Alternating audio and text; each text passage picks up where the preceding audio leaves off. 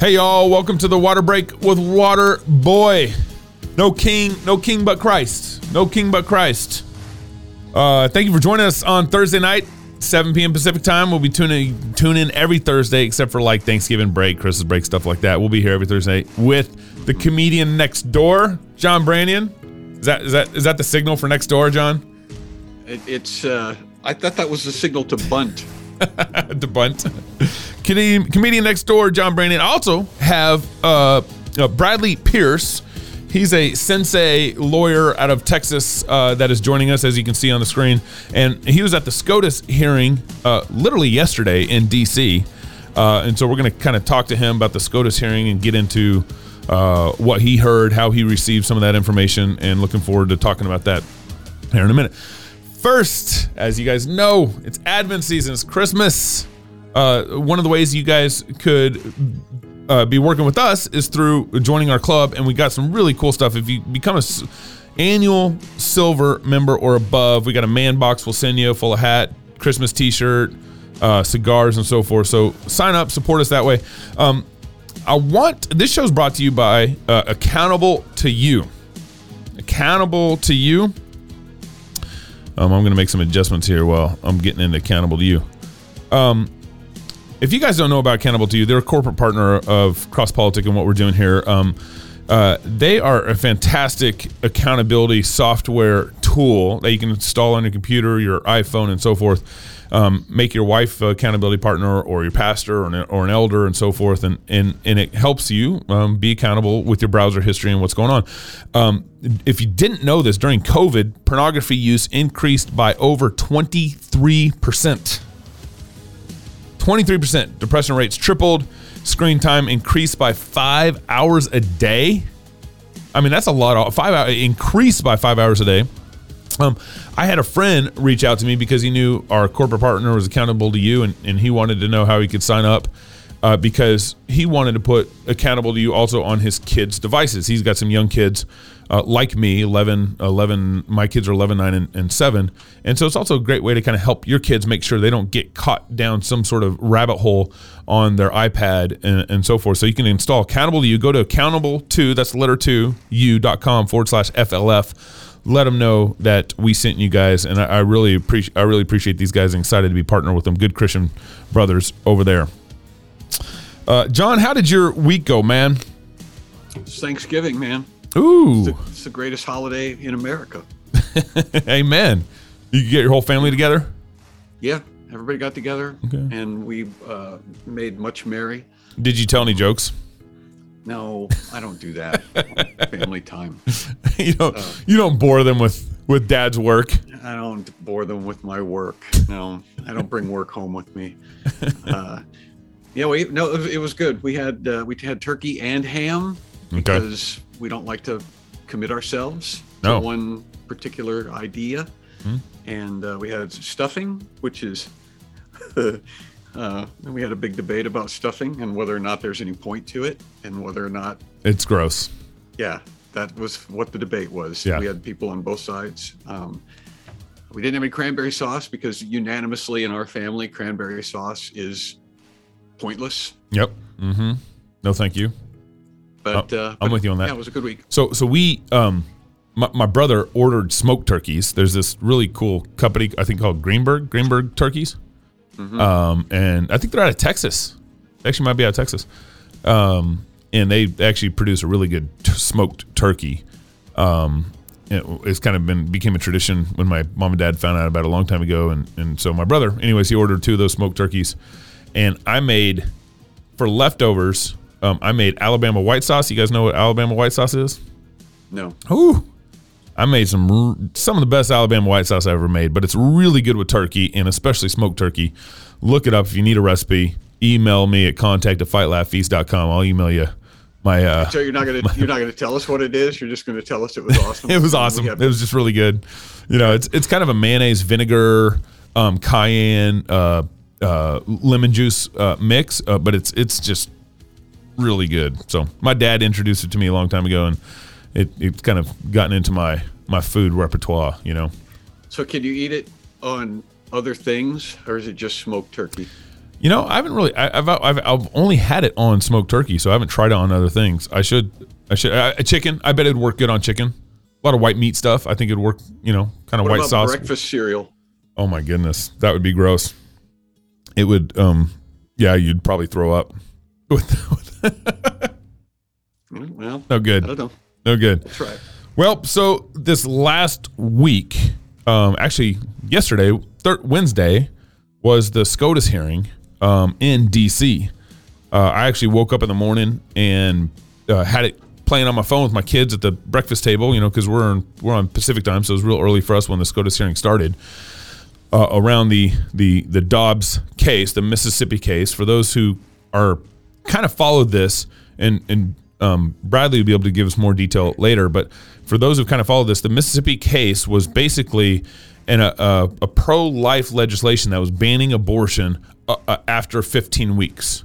So they had basically moved the standard of viability to what they were defining as fifteen weeks.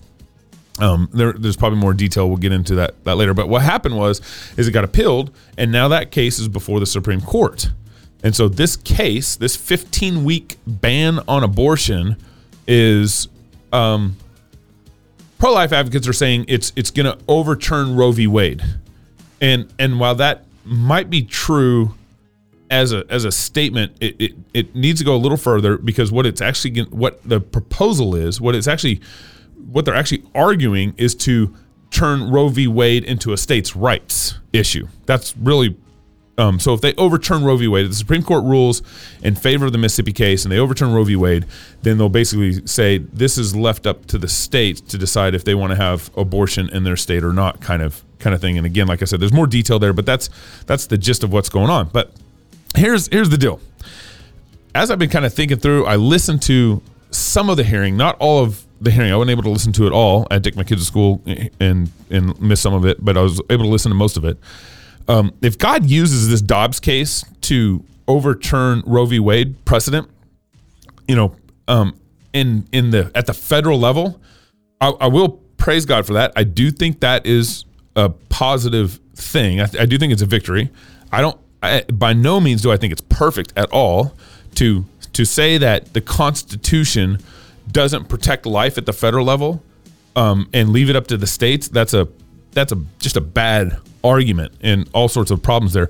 But I think it's important to understand how weak and fickle the foundations of kind of some of the things I heard in, in the Supreme Court hearing. You know, you had Kavanaugh arguing that um, the Constitution had nothing to say about abortion. Kavanaugh. Kavanaugh put that forward. You had um, Chief uh, Justice Sotomayor arguing that just because babies retract at pain or retract at a needle, maybe poking them inside their mother's womb, doesn't mean they really feel pain, and doesn't mean they're really um, there's there doesn't mean there's really life in them. And Sotomayor used the example of someone who's brain dead, and said, well, you know, if you poke someone who's brain dead, they might twitch, but they aren't feeling pain. Um, and, and so that's some of the crazy logic that that's going on in this hearing, and some of the crazy questioning that's going on in this hearing. So um, I'm not that if if Roe v. Wade gets overturned based on the arguments that are being presented, I'm glad it is. But the the arguments that the pro-life lawyer was laying forth, he admitted and recognized Kavanaugh's statement and question by affirming, saying, yeah, the the Constitution doesn't say anything about for or against abortion. The pro-life lawyer representing Mississippi, Mississippi case said that, agreeing with Kavanaugh. Um, in other words, the other way of stating that is, is he's saying that there's uh, that the Constitution's neutral regarding abortion, and so we need to understand it. it again, I can't can't say this again uh, more than enough, but uh, uh, if it passes and Roe v. Wade gets turned back to the states, I'm happy for it. I'm going to talk about that more in a minute. Um, But the arguments that are being presented from the pro-life side and from the pro-choice side of things are both really bad. It's foundationally, it's not good. Um, but let's run, and I'll get into more of that here in a minute. With, that's why I got Bradley Pierce on to talk about some of this stuff. But the one positive thing I see in all this is that, let's say Roe v. Wade gets turned back to the states. Okay. And um, we've talked about this on CrossPolitik Sunday Special before. Uh, the, the positive thing about that is you will see the fruit in a lot clearer contrast. You will see the fruit of states who ban abortion and honor God, states who ban abortion and honor life, versus states that don't ban abortion and have a culture of death that raises up over the next thirty, forty, fifty, one hundred years. I want that contrast. I want that argument to speak for itself. I want Idaho to be a culture of life for the next one hundred years. Amen. And let's let's watch the rot of the culture of death in the state of Washington, seven miles to the west of us. Let's let that happen. Human human capital is the most important thing that God has given us. We are made in his image. Humans are made in God's image. God honors life. We should honor life. And when we do that, uh, God will bless us. And so I want the state of Washington to to encourage a culture of death. And, I, and I'll love to see Idaho in abortion and watch those two cultures grow up, and you have those comparisons over the next thirty, forty, fifty years. So that's the one bright light I, I, I can see in all this. Um, and granted, it's not a it's it's not a perfect scenario, but but it's finally allowing for contrast to happen that I think should have happened a long, long time ago in this argument. Uh, and, and because pro-life conservatives are so bad at giving up the foundations for their arguments in court cases, like we just heard, um, it's we're just as bankrupt as the pro-choicers in all this and how they argue. We're giving up the center. We're giving up the foundation of God's word in the hearing. You, you didn't hear anything. In fact, in fact, the lawyer agreed with some of the judge's articulation, saying that religion has nothing to do with being pro-life. Religion is not a factor in how the Supreme Court should be deciding for pro pro-life or pro-choice.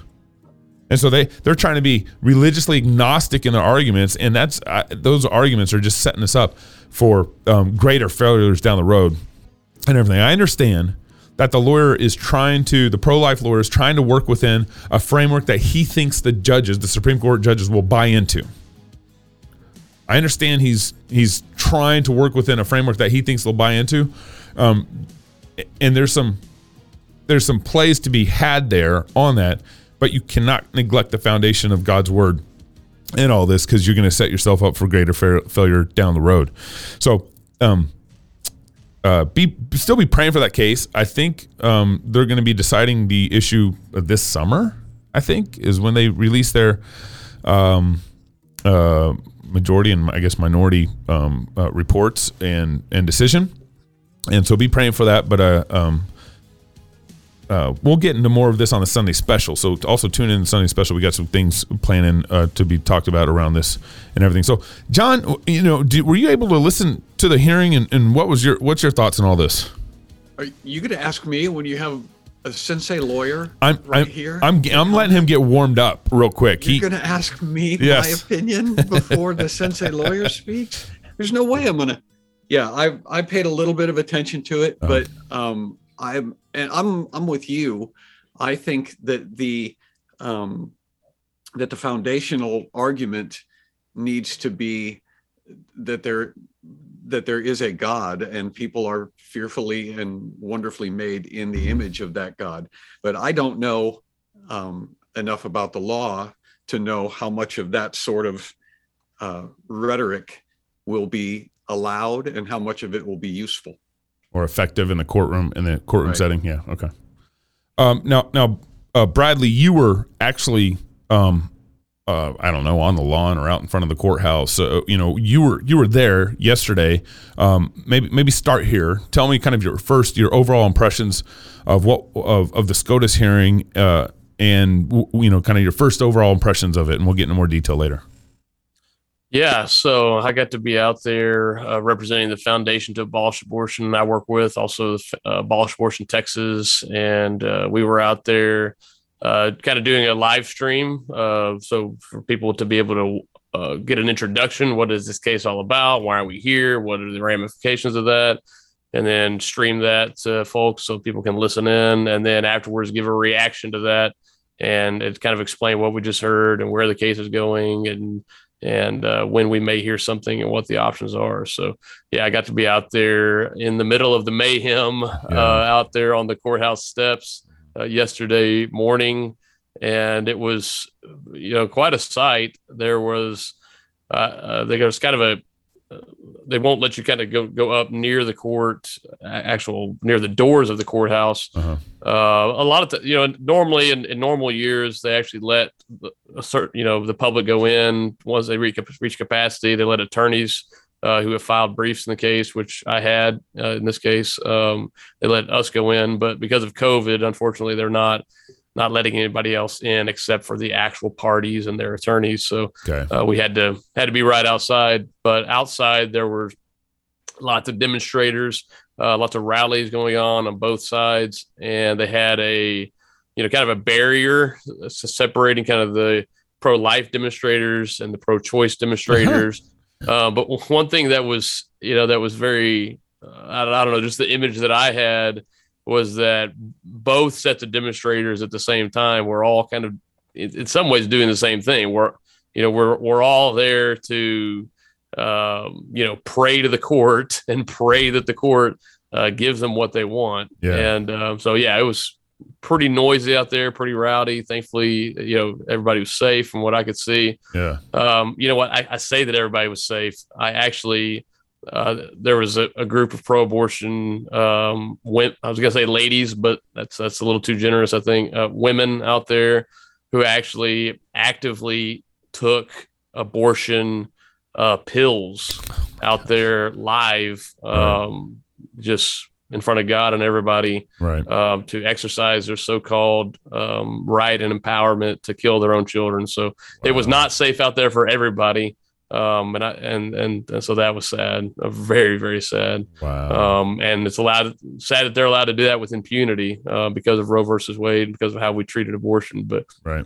yeah, I got to be out there. It was uh, really interesting. And I got to listen in to the oral arguments as well. Yeah. And so what were your, you know, kind of first impressions of the or, oral arguments, um, on, um, uh, man, there's just so much there. I mean, what were your first impressions, uh, you know, with the judges, the pro-life lawyer, the pro-choice lawyer, you know, what what, what was kind of the, the politics going, going on that you kind of sensed and picked up? Yeah, it was, you know, I was talking to somebody earlier today about this, that I kind of described what we heard in the oral arguments from both the attorneys and from the justices. We kind of we heard some the good, the bad, and what yeah. I would call the concerning, yeah. right? That we don't know if it's going to be good or bad, but it's, it seems kind of concerning. Uh, there, there are lots of really good things, um, you know, that uh, that that we heard. Just to kind of set the stage, there were three attorneys that were uh, arguing before the court. They okay. got an opportunity to speak, and then every justice had the opportunity to, you know, to ask them questions, and they were doing that pretty rapid fire for you know a couple of hours. And there was an attorney, the Solicitor General of the state of Mississippi, representing right. Mississippi there. There was the uh, attorney with the Center for Reproductive Rights um, that was representing the abortion mill right. um, from Jackson, uh, Mississippi, which is the only surgical abortion mill in Mississippi that I'm aware of. And then there was also the Solicitor General of the state of, uh, of not of the state of Texas, of the United States, um, who was there representing the Biden administration and uh-huh. arguing also for a pro-abortion position. So, uh-huh. so they, you know, split time, uh, evenly between kind of the pro-life side and the pro-abortion side. And, uh, you know, one thing that was very apparent is that the, the attorney Solicitor General representing the pro-life side, you know, was very well prepared, very polished, uh, did it really, uh, overall, you know, a good job. Uh, we can talk about some of the, the concerning things and bad things there, but, yeah. um, you know, overall did a good job, you know, very skillful and, um, and represented the pro-life, you know, position, uh, pretty well there. And, um, where, where did he do well? You know, I mean, one thing that he did is, is he, he didn't shy away from saying that, you know, there's over sixty million, you know, children that have died from this, making yeah. this clear that this isn't just a women's issue. Uh, although that was certainly a big part of the discussion. Uh, he made sure that, hey, this is also, you know, this is also, of course, I would say first and foremost, uh, about the children, about the children in their mother's wombs that are, are being uh, led to the slaughter. Um, so he talked about that, did shy away from that. And he actually answered the justices' questions um, straight on and had answers for them. And he didn't shy away from even telling them where he disagreed with yeah. them and with the okay. court. So that, that was really good. It seemed like there was a couple times where maybe I just don't understand the court dynamics, but sometimes where the justices like Sotomayor would ask him a question and then not let him fully finish and then ask him another question, you know, seemed like there's right. a, a little bit of that going on. Yeah. Yeah. She, she certainly seemed a lot more interested in just using her opportunity to ask questions as really an opportunity to make statements, right. kind of using him as her sounding board for doing that. Yeah. Not really interested in engaging with the argument itself. Yeah. What, um, okay. So how he articulated sixty million babies that have died from this, um, court order, uh, what else, what other positive things that, um, that you thought he did well? You know, he, at least in oral arguments, he made it clear that they were not, um, that they weren't, they weren't happy with, you know, some kind of middle ground, that they were asking for the complete overturning of Roe versus Wade and Planned Parenthood versus Casey, which is a nineteen ninety-two decision that kind of, you know, reinvigorated and doubled down on Roe versus Wade. So uh, he did a good job of, of making it clear that, um, yeah, we, we want a complete overturning of Roe versus Wade and Planned Parenthood versus Casey. And, and so that was another positive aspect of what he did. Okay. And, and so that's why they're articulating, or the, it became an articulation during the hear, hearing that this is a watershed court case. Uh, what, right. what, when they use that terminology, what, what do they mean by watershed court case? Yeah, I mean, I think what they're trying to say is that, you know, this is going to be a, this could be, right? We don't know for sure, because really, you know, whether it is a watershed court case or not is kind of dependent upon the outcome. Uh, although in some ways it will be a watershed case regardless, um, because if the court just, you know, if everything stays status quo and, you know, they don't do anything to, you know, Roe versus Wade or Planned Parenthood versus Casey, and they hmm. strike down Mississippi's fifteen week ban, Um, I think it, it will be a watershed, because I think it will just, um, you know, uh, hopefully if, if that were to happen, uh, then it would awaken people even more that, you know, hey, the Supreme Court is not the, right. they're not the solution to the problem. They are right. the problem. Right. Um, so it, it, it could be a watershed from that perspective, or if they do overturn Roe versus Wade, obviously that would be a huge watershed moment too. Right. Do you, um, what do you think about? Because basically they're they're saying is if Roe v. Wade gets overturned at the federal level, we're going to return this issue back to the states. And, you know, how do you see that as a victory or not a victory? Or, you know, how do you see that if the decision happened and went that way? Yeah, uh, you know, I mean, that's what we heard, like you talked about earlier. And, and that's what I, you know, when I, when I talk about one of the bad things that we heard yesterday, I really describe one aspect of that as being part of the bad argument that the Solicitor General of Mississippi was making, uh, that that Justice Kavanaugh started and saying that, uh, you know, you, asking the question, you know, you're really saying that the Constitution is neutral, that it is neither pro-life in the sense of anti-abortion, not, nor is it pro-choice, that the the Constitution is silent and is neutral on the issue of abortion. Uh-huh. And the Mississippi attorney said, you know, agreed with that. And, you know, that was one of the, to me, that was the worst moment of um, the pro-life side of the oral arguments, um, because, uh, you know, in, in some ways, you know, for a lot of our country's history, that may have been a valid argument, uh, you know, with our Constitution and Bill of Rights.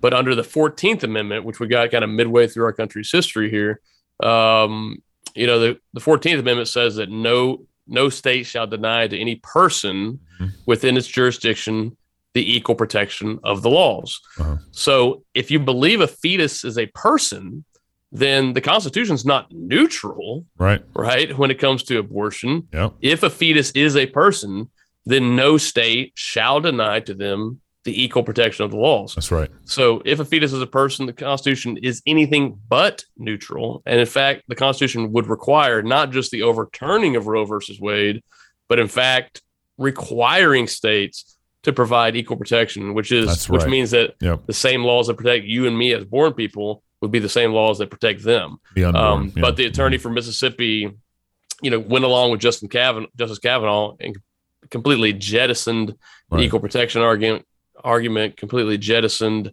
the uh, the personhood argument, right. and and I understand that, you know, that being a fallback position, that hey, argue equal protection, and then even if the court doesn't agree, then argue, hey, this is a state's issue, tenth Amendment, et cetera. Right. Um, but to completely just give that away, I thought that was a bad move. Now, the the the pro-choice lawyer, um, she said the Constitution, and even before that, I think common law she referenced, supports abortion. How does uh, what's the argument are they making there where they're saying um, the Constitution, and even apparently before we ratified the Constitution, there's a um, an acceptable uh, legal right to abortion? Yeah, what she's talking about uh, is is not not in the Constitution. In fact, Justice Thomas asked her, you know, like, what what what right are we talking about? What right in the Constitution are we talking about here? And she said liberty, which is in the fourteenth Amendment, that no state shall deny liberty to uh-huh. any person. Um, so, you know, that's what she's talking about. And she's using liberty in the in an extremely broad sense, which is the liberty to commit homicide, right, on another human being. Uh, that, that would be quite a bit of liberty uh, that obviously our founders uh, of and, and the, those who enacted the fourteenth Amendment, you know, had no concept that that's what liberty meant, right. uh, that, that that was a right that people had. But that's that's what she was talking about. And the, the way that Justice Sotomayor put it was that uh, it, it's not in the text of the Constitution, but it can be discerned from the Constitution. Um, or as the Supreme Court put it many years ago in Roe, or in a, a case a few years before Roe, uh, creating a right to privacy that Roe was then later based on. And that is that it's it's in the penumbra of the Constitution. That Ooh. Is, it's not in the Constitution. It's in this spirit of the shadow of a yeah. shadow uh-huh. that if you if you look just right and squint just right, you can kind of see around the Constitution. So so like Justice Sotomayor said, you can discern it, but it's not you can't actually you can't read it. You can discern it. Um, so I think it's pretty telling, though, that uh, if it's not in the text, then it's not in there. Wow. Um. I think it, it'd be interesting to talk to the Mississippi lawyer, because um, I, I, I think he would probably like agree with uh, you know us behind the scenes on, on this. Uh, you know, talking about um, equal rights, I, I bet he would probably actually agree on the equal rights issue behind the scenes. Um, right. You know, up. Pardon me, John. Call him up, Gabe. Call him up. Call him up. Get man. him on the show. Get him on the show.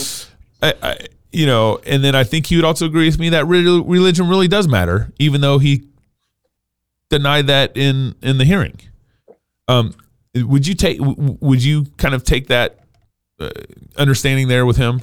Yeah, well, and and I, I mean, obviously, the as far as whether what to do with the equal protection argument, that was a strategic argument that they made. I think it was the wrong decision, and I think okay. we're going to see ramifications of that yeah. uh, for a long time to come. Um, and so I think it was the wrong argument to make. Um, but that was, and again, that, ultimately that wasn't necessarily his decision. It was his boss, the Attorney General of Mississippi, who okay. ultimately makes those strategic decisions. So, okay. um, but yeah, I think it was the wrong one. As far as on the religious, you know, question, um, I'm not sure that he said that it, you know, that it was not a religious issue. Um, I, I, you know, I think he was maybe pointing out that it is more than a religious issue, at least okay. in the, the way that the, the justice was was uh, Sotomayor was asking about it. Okay, um, you know that that it's more than a religious issue; it's also a scientific, ethical, philosophical, you know, whatever okay. else issue as well. That that's helpful clarification there. Um, how would you score the conservative judges in um, their questioning? And and what do you take? Do you, did you get any hints at it? I, I kind of felt when I was yeah. listening to it that some of the judges, some of the conservative judges were like hedging their bets or asking questions in such a way where they're trying to um, uh, not basically not take responsibility for the ramifications if they decided in favor of ending Roe v. Wade. Like they're trying to ask questions in such a way where it kind of like removes my authority, and we're going to make this a states' right issue, and this is what it should be, and this is not a Supreme Court problem anymore. Yeah, I mean, there there were some some good things, and and like I said, and then, then some concerning things. So, uh, you know, one of the good things that we heard uh, that I think came through pretty clear is that um, I, I don't think this, the, the status quo is not going to continue is, is my expectation, right? Mm-hmm. I don't think they're just going to leave things the way that they are. I don't, right. I don't think that they're just going to uphold Roe one hundred percent, uphold Planned Parenthood versus Casey one hundred percent, okay, and strike down the Mississippi law. I don't think they're doing that. I don't, I don't think they would have granted th- this appeal in this case if that's what they were going to do. Mm-hmm. Th- and that came through in their comments and in their questions yesterday. So, I, so that, that was encouraging. That was positive. One thing that was concerning that we heard yesterday was that especially Chief Justice Roberts, but but several others were asking questions about, is there some, this is the way I'm putting it, not them, but is, is there a middle road, right? Is there something mm-hmm. short of completely overturning Roe versus Wade um, and, and what's called the viability standard yeah. from Roe versus Wade, um, which says that before, uh, you know, before a child or before a fetus is viable and could survive outside the womb, that before that time, the state doesn't have sufficient interest in regulating it to override the mother's so-called right to an abortion. Um, so that's kind of the viability line. And that's why uh-huh. in states across the country, conservative, you know, pro-life states, we have twenty-week bans. Right. That's about, you know, twenty weeks gestation. That's about, about the viability line. Um, this case is moving it up quite a bit, um, even the fifteen weeks for fertilization. Uh, so moving it up quite a bit. Is, so that's kind of a big move. Uh-huh. Um, so, you know, but the, the, the justices, especially Chief Justice Roberts, it seems like he's looking for a way uh, to take a much smaller increment, if you will, yeah. um, and, and, and, and kind of pardon the, you know, pardon the analogy here, but split the baby. Yep. Right. Mm-hmm. And to say, um, you know, let's let's let's make as small of a movement as possible. Let's find a way to uphold the fifteen-week ban, but still leave Roe and Casey in place. Uh-huh. Maybe by using the Casey undue burden standard um, to somehow, you know, shoehorn a fifteen-week ban into that. And um, you know, but but all the attorneys for both pro-life and pro-abortion side, you know, were not friendly to that, yeah. But that doesn't mean that that's not where, you know, the justices are going to go. And and I, here, the concerning thing about that is, you know, even if you have so there's six Republican appointed justices, even if all six of them want to uh, ultimately uphold the fifteen-week ban in Mississippi, if only two of them, if two of them say, "I'm not willing to overturn Roe or Casey," um, but I'm okay moving the line from viability to fifteen. It only takes two of them to think that way, and that's what's going to happen. Um, so if, if if Roberts and one other judge decide, hey, let's just move the line from viability to fifteen weeks, uh-huh. then that's what's going to happen, even if the other four, you know, uh, conservative justices disagree. Um, so I, that that's my current expectation. That's my yeah. uh, prediction. I'm not a prophet, so don't stone me if that doesn't yeah. happen.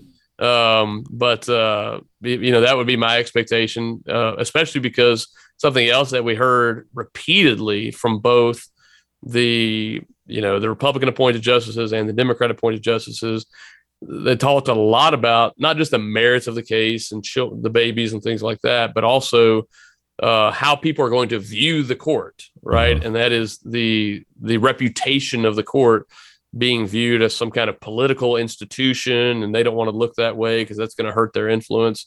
Uh-huh. And uh, that we heard that from a lot of the justices on both sides, uh, that that there's a lot of concern there. Yeah. And and that's always been an issue with the court, and it's definitely been an issue with Chief Justice Roberts, that in a lot of ways, the way that he rules seems like he cares more about the role of the court, um, you know, in uh-huh. the American federal system. He cares more about that than the outcome a lot right. of times. Um, so I think he'll be looking for a way to um, try to make both sides not happy, but maybe yeah. uh, satisfied enough that yeah. um, that they won't, you know, immediately start you know, talking about court packing, which mm-hmm. uh, people on the pro-choice side are talking about, mm-hmm. um, or talking about restricting the jurisdiction of the court, which I even heard, you know, S- Senator Ted Cruz talking about Uh, just today. So wow. uh, I think I think they're going to try to tr- try to avoid both of that by doing something that gives everybody a little something without giving everybody uh, everything they want. So let's say Chief Justice Roberts gets his way, or or, or your guess, your prophetic guess is is right, and they say, okay, we move the viability line to fifteen weeks. Would that all of a sudden apply to every state, including like New York and their nine-month ban and all that, or their nine-month abortion policies and all that?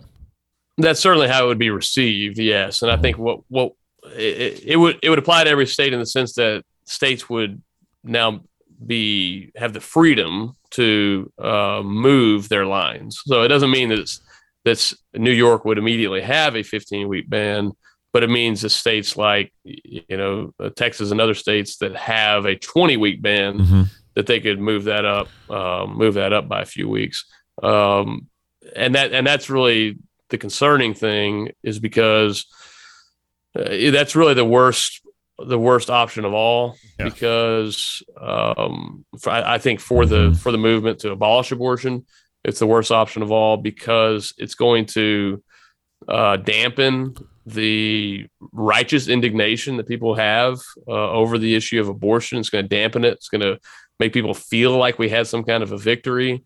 Um, when only six percent of abortions happen in that time frame, and many of those are just going to, okay, I'll just get them done earlier.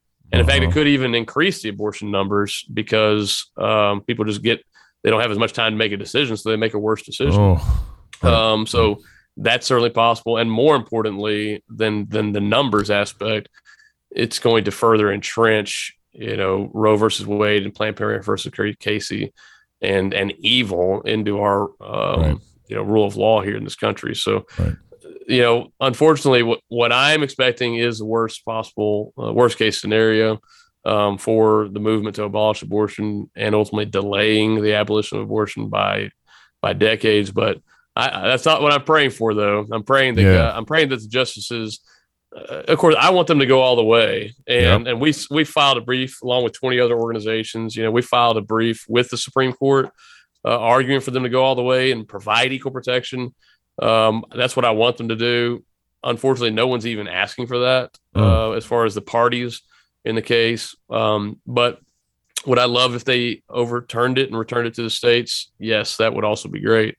Um, I, I would take that. But um, but you know, just moving the line that that's that's going to be really bad. Right. John, you got any got anything? Uh, yeah, I wonder, and this might be, um, this might be a question that it doesn't even, um, that you're not even able to answer because it's outside of the, this may be more political question than a legal question.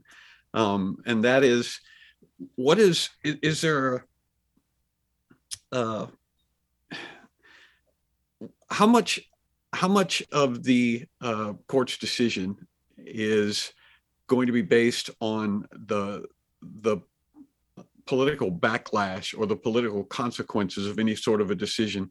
Do the justices, I, I know that they're appointed for life, but there's still, it seems to me, there's going to be some beholding to one political side or the other. And this is absolutely going to be politicized, regardless of what they decide.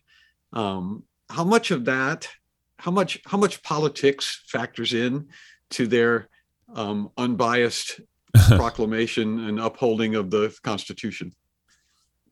I think a lot, a lot. I mean, they're human beings, just like the rest of us. Uh, I think they like to be perceived as being independent and unbiased and, and that, but you know, they're human beings with, with, you know, fallen, fallen natures like every other human being. Um, so absolutely there's, there's political calculations that they're making, um, both about what this may do politically as far as, you know, partisanship, but also what it might do to the influence of the courts, both in the short term and in the long term. And so I think they're, they're absolutely weighing that and, um, and making those calculations. Of course, you know, I, as a lot, of, a lot of folks have pointed out, um, you know, that, as we say in Texas, that horse is already out of the barn. uh, that, that's that forty-nine years ago when they brought, you know, issued the Roe versus Wade decision in the first place is when they made this a political issue, um, when they took it, took it out of the hands of the states uh, where, you know, homicide, you know, issues are normally dealt with and should be dealt with. uh, when they grabbed it and made it their own issue, then they're the ones that have turned it into a political issue. So, you know, as we argued in our brief, uh, we care about the leg- legitimacy of the court. We care about uh, the respect of the court. And the way for them to regain that uh, is to, you know, to to solidify their foundations, right, which is the Constitution that created it, right, and to bring itself back within that Constitution, and of course bring itself back within the law of God, mm-hmm. uh, because without that, you know, the, they're um, they're just cont- going to continue to incur uh, God's judgment upon themselves and upon this country. So what's best for the the court and what's best for the country is to to do what the Constitution says, what God says, and, and bring uh, overturn Roe, and as we argued, um, you know, require equal protection as well. So you actually touched on that in your brief. Yes, yeah. So John, yeah, did you not read? Did you not read his brief? Seriously. No, no, I was, I was basically, I was just basically patting myself on the back for being right in line with what the sensei lawyer was thinking. Yeah, no, you're, we're thinking no. the same way. I mean, yeah, yeah. The, the whole first section of our brief, we're talking about exactly that. And that is um, that, yeah, public respect for the court is important, right? The Supreme Court doesn't have, they don't have a military, they don't have a police force really to speak of. Um, and so there, the the power that the court has is is in the minds of the American people, right? And the respect that we give them, um, and the respect that the other institutions give them. Um, so if they do something to lose that respect, then they lose power and legitimacy, and that's that's not good for the country.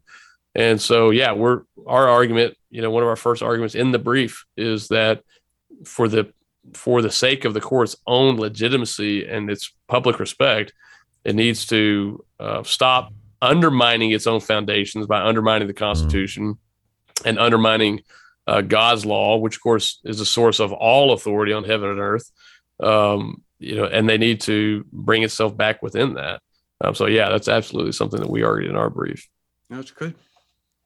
Um, that's good. Any no further questions? No further, further questions, Your Honor. uh, any, uh, maybe just kind of give us a quick little uh, thirty minute, thirty second, thirty minute summary on uh, when's the decision going to happen? Uh, you know, kind of what's the next steps here?